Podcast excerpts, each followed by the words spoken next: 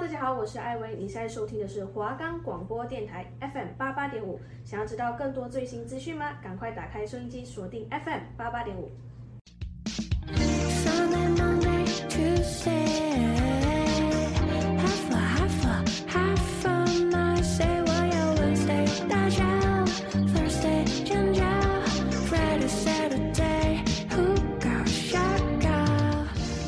Hello，Hello，这里是纯说书，我是主持人 Lucy，我是主持人 Zoe。如果你想阅读，但生活繁忙到抽不出时间，还是有选择障碍的您，不知道要看哪本书，或是想知道更多有趣好玩的书，欢迎聆听我们的节目，我们将带给您更多精彩又惊喜的内容。我们的节目会在周四晚上七点半到八点播出，敬请准时收听哦。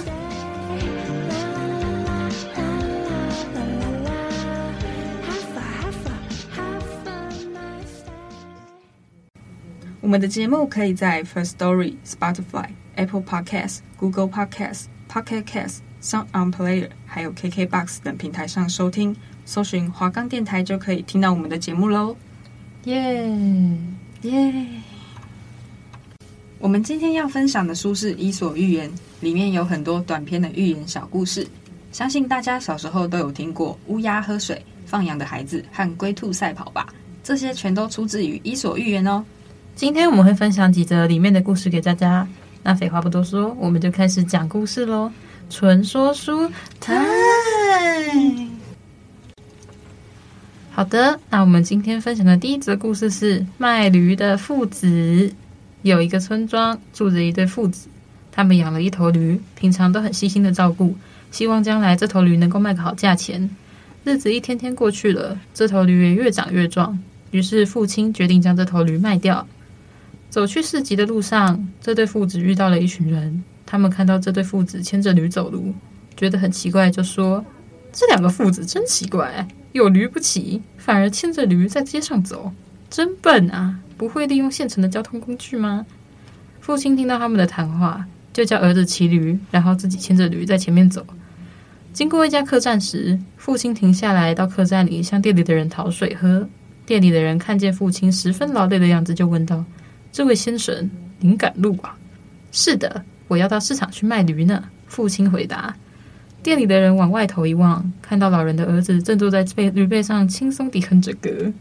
店里的人就对父亲说：“外面那个年轻人是你的儿子吗？”“对，他是我的儿子。我们要一起去市场。”“哎，不是我要说你，你看看自己一大把年纪了，你的儿子这么年轻，居然不让你骑驴，反倒要你牵着驴走。这个儿子。”真是不孝啊！店里的人边说边倒水给父亲。父亲喝完水之后，向店里的人道了谢，就离开了。这一回，他把儿子叫下来，自己坐在驴背上。走着走着，遇到几位老妇人在路旁聊天。这群妇人看到这个年轻人在前面牵着驴子，衣服都被汗水浸湿了，就很同情地说：“你们看，这个坐在驴上的父亲多残忍啊！这么大的热天，竟然让自己的儿子在路上走。”他怎么狠得下心呢？父亲听了这群妇人的话，又立刻叫儿子也上来驴背，两人一起骑着驴。骑了一段路之后，在路上又碰到两个外出的和尚。一个和尚看到两个人骑着一匹驴，而那头驴子看起来十分疲惫，于是就对另一名和尚说：“真是虐待动物啊！你看那两个人这么重，却同时骑一匹驴，那匹驴很累，会累死不可。这些人真是一点同情心也没有。”父亲一听到他们的对话，就和儿子一起跳下驴背，再找一条绳子，把驴子的脚给捆起来，两个人一起抬着它往市场走。路边的行人看到这种愚笨的行径，都哈哈大笑。驴子则因为脚被捆住，很不舒服，拼命挣扎。当他们走过一座桥的时候，绳子被驴子弄松了，一不小心，驴子就掉到桥下去。这对父子因此白白损失了一头驴，只好空手回家。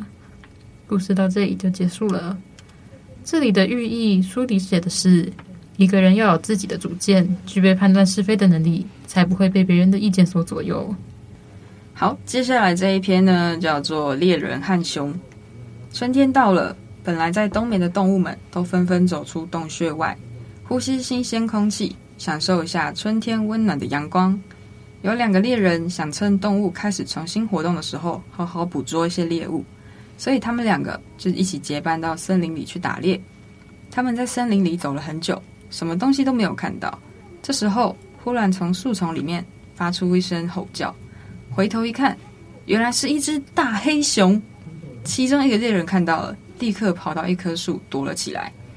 另外一个猎人呢，眼见大熊就要扑过来了，他急忙躺在地上装死，因为他曾经听说过大黑熊是不喜欢吃死人的。过了一会，大黑熊走过来，这个猎人他就暂时停止呼吸。黑熊在他的身上闻了闻之后，以为他是已经死掉的人，所以就走开了。猎人才松了一口气。这时候，躲在树上的猎人知道危险已经过去了，就爬了下来。他看看这个才刚装死的猎人，发现他人好好的，没有受伤，就问他说：“刚才大熊有对你做什么吗？”这个朋友很不高兴的回答说：“大黑熊告诉我，不要和大黑熊告诉我，不要和遇到危险就逃跑的人做朋友。”这个寓意呢，是告诉我们说，朋友应该有福同享。有难同当。好，那我们下一个要分享的故事是金鸡蛋。从前，从前有一个老农夫，辛苦工作了大半辈子，赚的钱还是不够养家糊口。他每天都祈求上天，能让他能够富有一点，让一家大小可以舒舒服服的过日子。因为老农夫每天都很虔诚的祈祷，加上他工作很勤奋，所以上天就被他感动了。于是，上帝决定送他一只会下金蛋的母鸡。有一天中午，农夫工作累了，就坐在大树下休息。无意间，他在草丛中发现了一只母鸡，就把这只母鸡带回家里饲养。第二天，农夫惊讶地看见一只金鸡蛋在笼子里。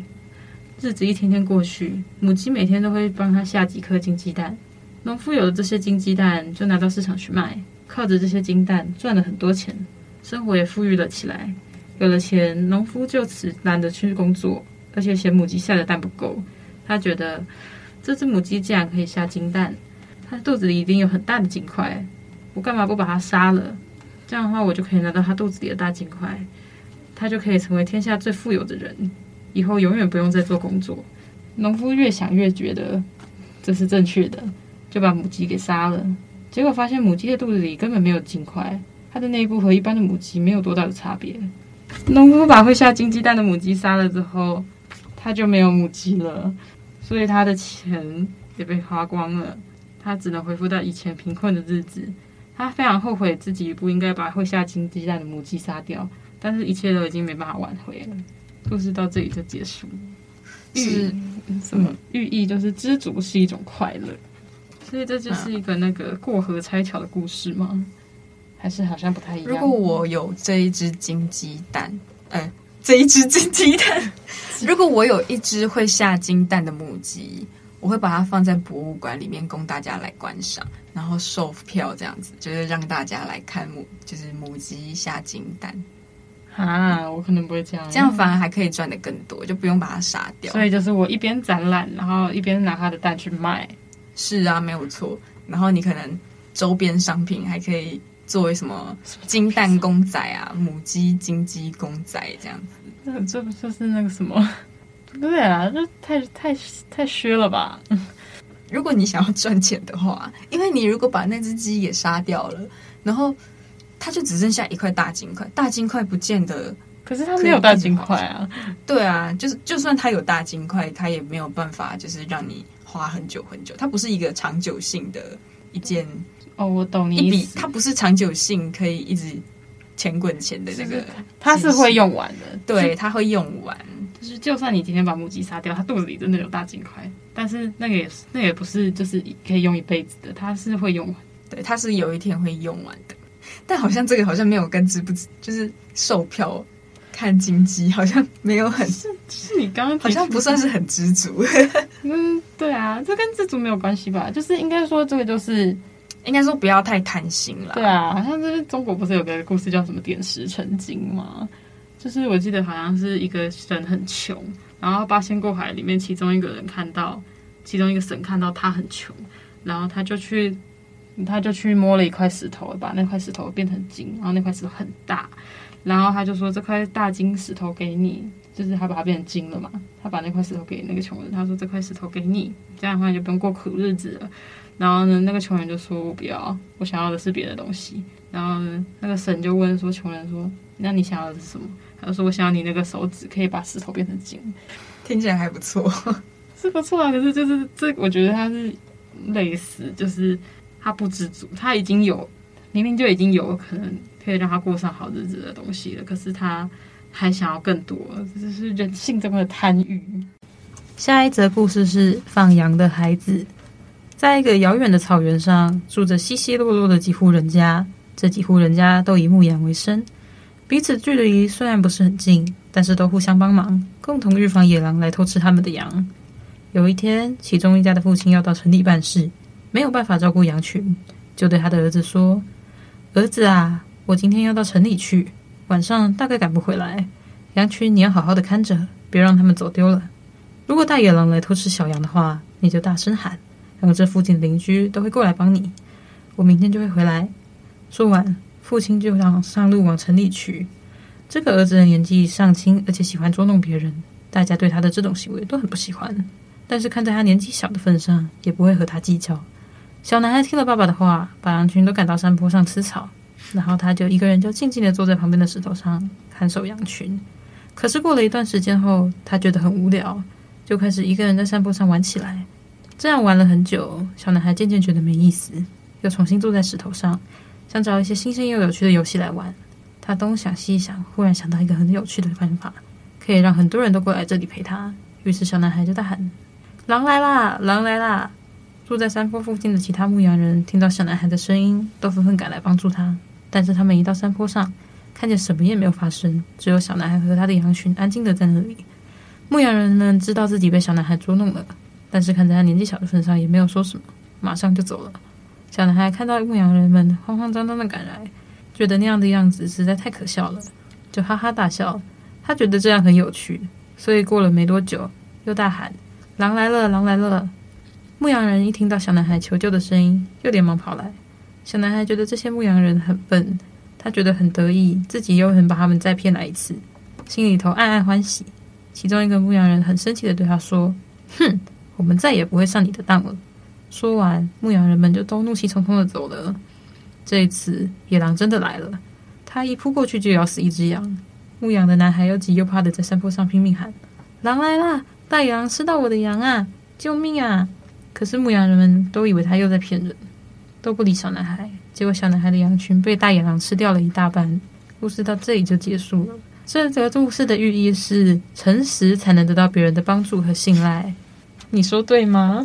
你是诚实的人吗？哦，我觉得不是。为什么？因为我爱你，但说不出口。下一篇故事呢，叫做《父亲和女儿们》。有一个人，他有两个女儿。等到女儿长大了，他就替女儿们找到合适的对象嫁出去。大女儿嫁给一个花匠，小女儿嫁给另外一个叫做陶瓷匠。有一天，这个父亲想到两个女儿都已经嫁出去这么久了。想要看看他们是不是过得还不错，所以呢，他就打算到两位女儿家住几天，观察他们在生活上有没有任何的困难。父亲先到大女儿的家里去，大女婿是个种花和卖花的人，所以家里附近都种满了各式各样的花。父亲刚到门口，就闻到一阵阵扑鼻的花香，然后让他觉得非常的舒服愉快。看到女儿站在门口迎接他到来。心里更是欢喜，大女儿人就是和以前一样漂亮，就像一朵花下，呃，就像是一朵花。父亲他就问女儿说：“这些日子你过得还好吗？”女儿就说：“还不错，吃得好也睡得饱，除了洗衣服烧饭之外，就帮忙种种花、除除草。”父亲听了很满意，又继续问大女儿：“那么在生活上有没有什么需要帮忙的呢？”我这个做爸爸的一定会帮你完成心愿。大女儿笑了笑，她就回答说：“谢谢爸爸，我们的生活都很平安，唯一的希望就是希望老天爷可以下多一些雨，让我们的花可以长得很漂亮。”父亲点点头，表示高兴，记下来女儿的心愿了。接着，他又在那边住了几晚，之后他又再去探望自己的小女儿。小女儿嫁到陶瓷匠的家里，也好有一些日子。当他正想念父亲时，父亲就来到他家了。他一进家门就看见庭院摆着一排又一排的竹架子，架子上有放着很多还没有完成的陶器，还有瓷瓶。一进到屋子里，看见看见客厅陈列各式各样的陶瓷器，非常美丽，而且屋内也打扫很干净，让人觉得很舒坦。小女婿恰好送晾干的陶瓷胚到窑炉里去烧，所以家里只剩下小女儿和两个人。父亲见到小女儿还是像过去一样很可爱，所以就非常安心。他就问小女儿说：“你嫁到这边来，日子过得还好吗？”小女儿就说：“一切都很好，没有什么事情可以让我操心的。”父亲也很高兴，接着就问有没有需要帮助。小女儿就说：“不必了，爸爸。我唯一的愿望就是希望上天可以下少一点雨，让陶瓷的胚胎能够顺利的风干。”这位爸爸听了，他就觉得很伤脑筋。大女儿希望可以多下雨，但是小女儿却希望可以下少一点雨。她该为谁祈求上天呢？帮助哪一个女儿才是好呢？这个寓意告诉我们，要两全其美是一件非常困难的事情。哦，我懂了，因为每个人想要的都不一样，所以说，如果我们想要每个人都满意的话，可能是很难的事情。可能，可能商人希望可以赚多一点钱，所以他一碗泡面就卖一百块。但是我们就会觉得，我们希望就是可以少省一点，可以省多一点钱。我觉得这就是那个啊，像是当医生的人啊，他希望可以把病人治疗好。其实不是因为他是一个多善良的人，他是什么圣人之类的，只是因为那是他的工作，他要把人家治好才有好有钱赚。然后殡葬业的人可能希望多死一点人，但是也不是因为他是一个神经病杀人魔之类的，他只是因为。就是收死人尸体是他的工作而已，他要有死人，他才有生意这样子。好，那我们开始分享下一篇故事。下一篇是偷东西的孩子和母亲。有一个母亲，她非常喜欢贪小便宜。有一天，她的孩子从学校回来，拿了一块很漂亮的垫板给他看。这个母亲看了就对这个孩子说：“这垫板是从哪里来的？”孩子就说：“这是我从同学那边拿来的。”那时候班上有很多人都出去打球，我是最后出去的。我看到桌上有块很漂亮的垫板，很喜欢，所以我就把它带回家了。母亲听了小孩这么一说，不但没有骂他，反而很高兴地对他说：“嗯，这么一个垫板不怎么值钱，没有让人发现就好，以后留在家里用。”过几天呢，小男孩又偷了一个手表回来，母亲发现后一样嘉许他。哎，这手表看起来很贵哎。我们把去卖掉，一定可以赚不少钱。小男孩又再一次被妈妈夸奖，所以他就他心里的恐惧感就完全消失，反而觉得得意洋洋的。此后呢，他过没多久就会从外面偷一些小东西回家。呃，母亲虽然知道自己的小孩偷东西，但是他没有干涉，甚至是拿值钱的东西回家时候，妈妈还觉得很高兴。日子就这样一天一天过去，小孩已经习惯。偷窃了，所以他就再也改不掉。